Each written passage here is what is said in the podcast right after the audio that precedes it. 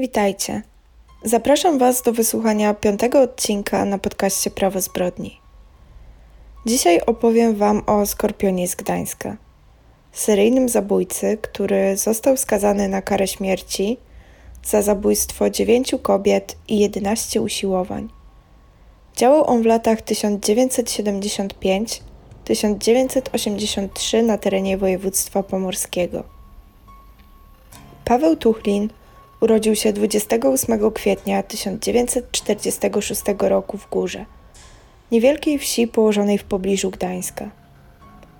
Skorpion był to jego kryptonim nadany mu przez milicję. Dlaczego nazywano go Skorpionem, dowiecie się za chwilę.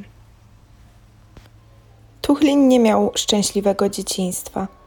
Pochodził z wielodzietnej rodziny, gdzie ojciec nadużywał alkoholu i znęcał się nad nim. Jarosław Stuka w swojej książce wskazywał, że ojciec znęcał się również psychicznie i fizycznie nad swoją żoną, a do bicia miał używać młotka. Matka też nie była dla niego zbyt pobłażliwa i traktowała go bardzo surowo. Skorpion był ósmym dzieckiem Bernarda i Moniki. Miał jedenaścioro rodzeństwa. Tuchlin cierpiał również na bardzo wstydliwą chorobę – Moczył się w nocy do szesnastego roku życia i wszyscy z jego wsi o tym wiedzieli. Nikt nie chciał się z nim bawić. Koledzy i koleżanki naśmiewali się z niego. Mówili, że śmierci od niego moczem. Sam Tuchlin zeznawał w sądzie, że rodzice twierdzili, iż moczy się w łóżko złośliwie lub z lenistwa. Nikt nie traktował poważnie jego problemu. Ojciec często pod wpływem alkoholu nazywał go sikaczem i śmierdzielem. Skorpion już od czasów, kiedy był nastolatkiem, zaczął śledzić i podglądać kobiety. W szkole jednak z początku nie sprawiał żadnych większych problemów wychowawczych y, i był uważany za dobrego ucznia. Gdy skończył 18 lat, przeprowadził się do Gdańska tam uczył się budowlanki i elektryki oraz uzyskał zawód kierowcy. Podjął również służbę wojskową, ale ta zakończyła się po kilku miesiącach, kiedy stwierdzono, że ma uszkodzony słuch. Tuchlin po raz pierwszy ożenił się w 1973 roku, jednak jego pierwsze małżeństwo nie trwało długo. W tamtym okresie zaczął już popełniać drobne kradzieże – za co odsiadywał wyrok prawie dwóch lat więzienia. Jakiś czas po wyjściu na wolność rozwiódł się, a następnie w roku 1972 ponownie ożenił. Miał także syna i uważany był przez sąsiadów za wzorowego męża i ojca. Po śmierci rodziców ponownie przeprowadził się do rodzinnej wsi, gdzie przejął gospodarstwo rolne. Założył on jednak także swoją działalność, która zajmowała się zakładaniem instalacji elektrycznych. Dlatego też poruszał się po okolicznych miejscowościach, nie budząc żadnych podejrzeń. Z czasem Tuchlin zaczął mieć poważne problemy z pohamowaniem swojego popędu seksualnego. Z początku y, przejawiały się one aktami ekshibicjonizmu. Skorpion obnażał się przed kobietami w parku, a gdy mu to przestało wystarczać, zaczął je również dotykać w miejscach intymnych. Tuchlin po raz pierwszy zaatakował 31 października 1975 roku. Była wtedy zimna, deszczowa noc.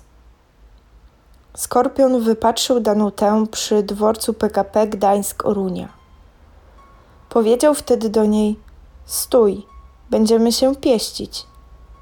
Kobieta nie zrozumiała jego słów. Przystanęła i wtedy zapytał ją o zapałki. Ta odparła, że nie ma i poszła dalej. Wtedy skorpion uderzył ją młotkiem w głowę i zaciągnął w krzaki.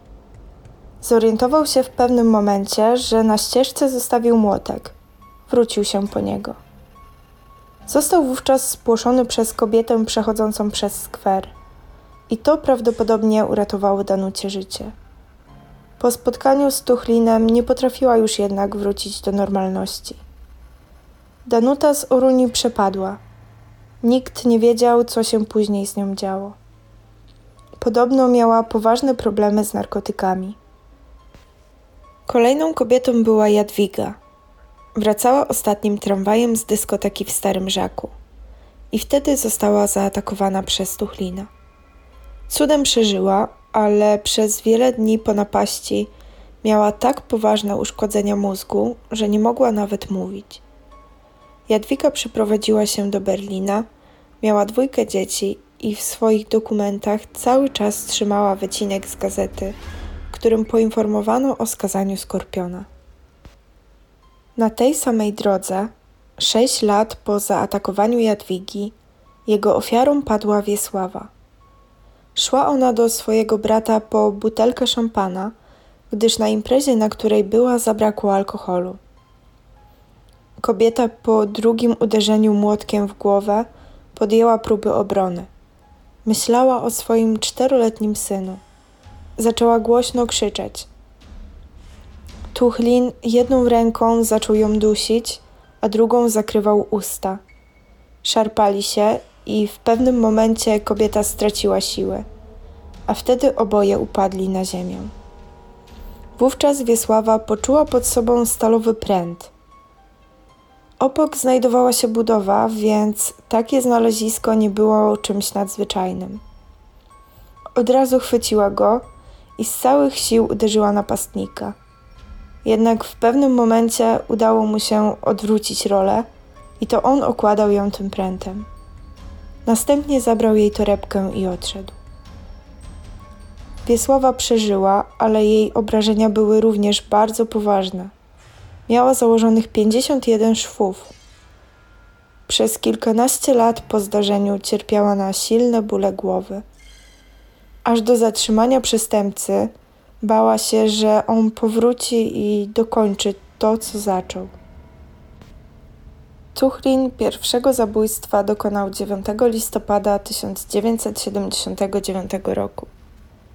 Irena miała 18 lat. Pracowała jako salowa na oddziale zakaźnym Akademii Medycznej w Gdańsku. Kobieta wracała wieczorem do domu ze swoją kuzynką, która mieszkała w pobliżu. O godzinie 20 rozłączyły się i każda poszła w swoją stronę. Tuchlin zaatakował ją na polnej drodze. Obnażył się przed nią oraz zadał jej wiele ciosów młotkiem w głowę. Następnie ukradł jej torebkę i zostawił na pewną śmierć. Podczas tego morderstwa zgubił narzędzie zbrodni. W rowie, tuż obok rzeki Raduni, znaleziono owinięty w bandaż elastyczny młotek. Ustalono, że należał on do zakładów naprawczych taboru kolejowego. Przypuszczano zatem, że sprawca ma związek z ZNTK i milicja wówczas pobrała listę wszystkich pracowników. Niestety nie znalazło się tam nazwisko Tuchlina.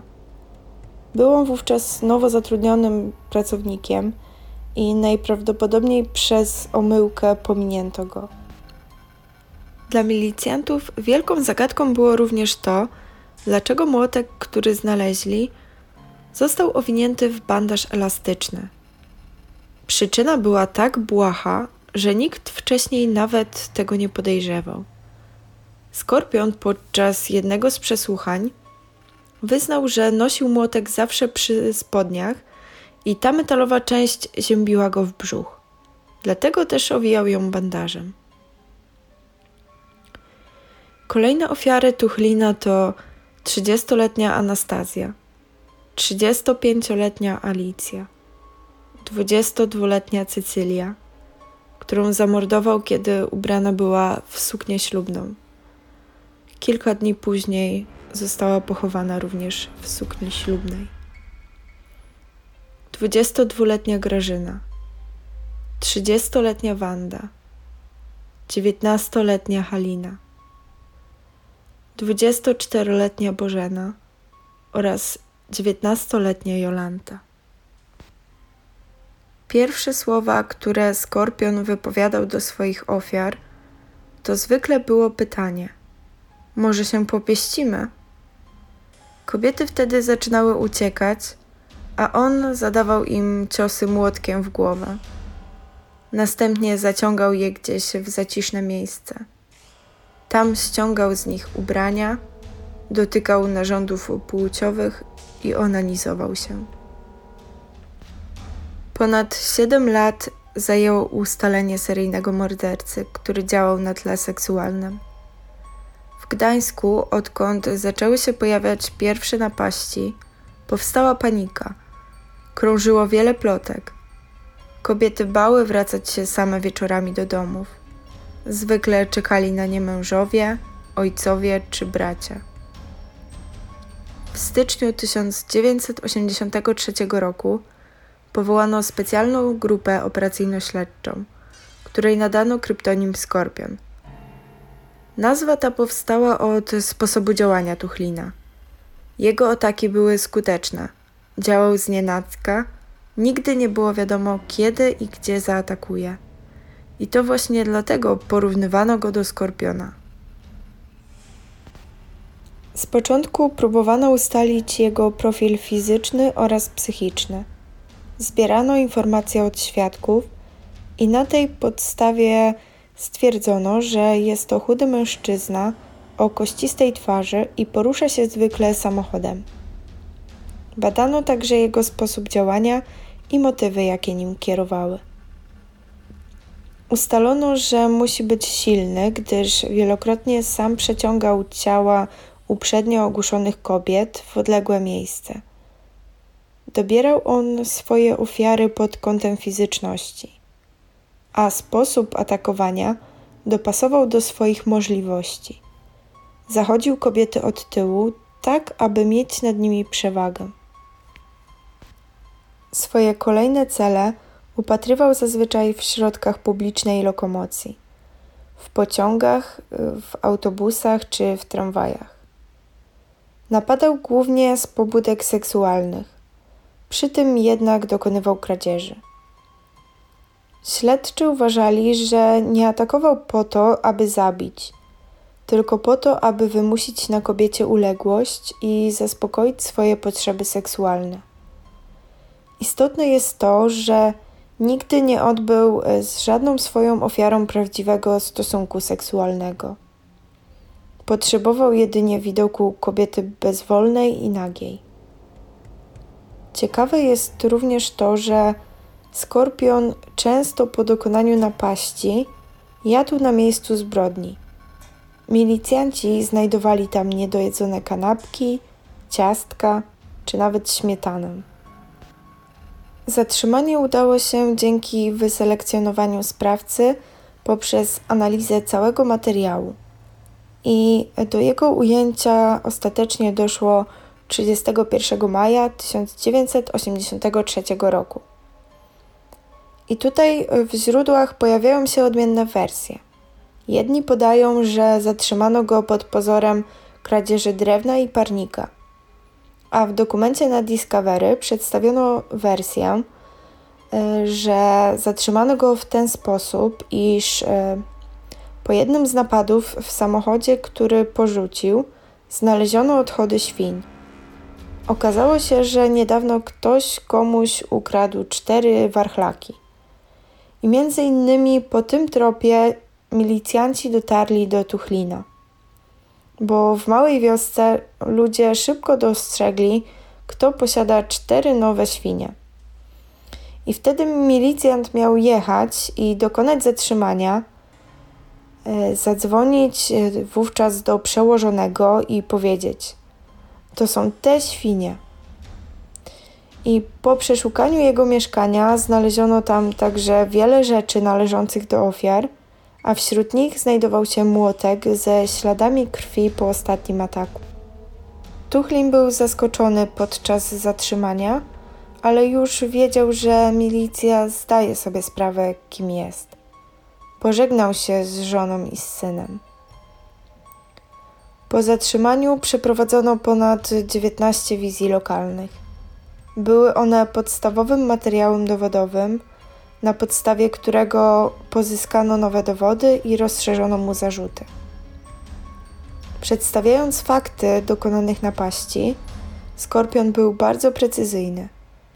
Czasem nawet poprawiał milicjantów i mówił, jak to odbywało się w rzeczywistości. Tuchlin, jak podają źródła, po zatrzymaniu przyznał się od razu do większości ataków. Twierdził jednak, że jak zostawiał te kobiety, to one jeszcze żyły.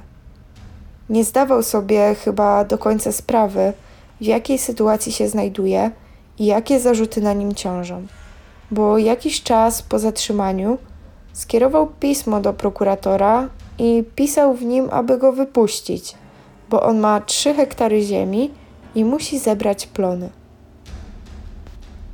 Skorpion przebywał przez 6 miesięcy w Szczecinie na obserwacji psychiatrycznej. Zespołem psychiatrów kierował wówczas Jerzy Pobocha. Przed sądem Skorpion odwołał wszystko to, co zeznał podczas przesłuchań.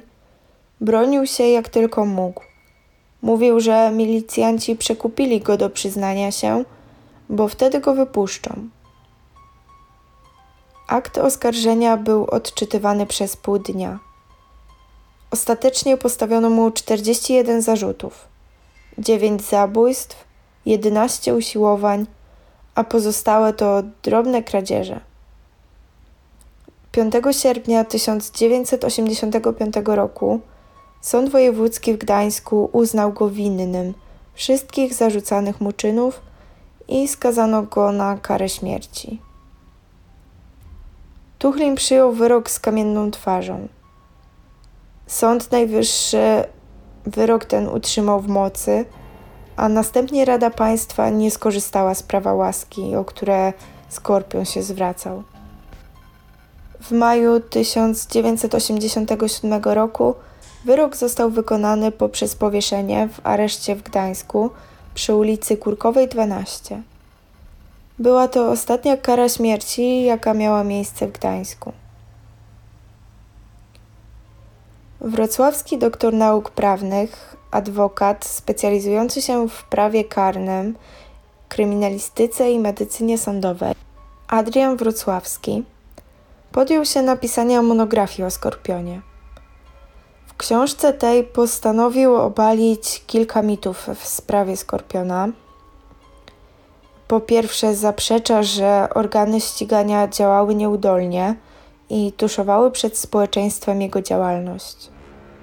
Po drugie, uważał, że ofiar Tuchlina było więcej niż mu przypisano. Po trzecie, wskazał, że nie jest prawdą to, że Tuchlin wychował się w patologicznej rodzinie i to było przyczyną jego późniejszych zachowań. Następnie wskazał, y, że Tuchlin nie przyznał się tuż po zatrzymaniu do wszystkich popełnionych zbrodni. Twierdził on również, że nie jest prawdą to, że w dzisiejszych czasach uznano by Tuchlina za osobę niepoczytalną. Przytoczyłam tylko niektóre sprawy, które zostaną w tej monografii poruszone, i jak tylko ona się ukaże, to będzie to dla mnie obowiązkowa pozycja do przeczytania. Ciekawa jestem, w jaki sposób e, ta sprawa seryjnego zabójcy z Gdańska zostanie omówiona i jakich nowych informacji dowiemy się. Jako ciekawostkę chciałabym też powiedzieć, że obecnie w Polskim Muzeum Kryminalistyki w Gdańsku znajdują się buty, odciski stóp Tuchlina oraz młotek, który został odnaleziony w bagażniku samochodu. I to właśnie tym młotkiem skorpion uderzał swoje ofiary. Przy najbliższym pobycie w Gdańsku z pewnością je odwiedzę. Bardzo dziękuję za uwagę i do usłyszenia.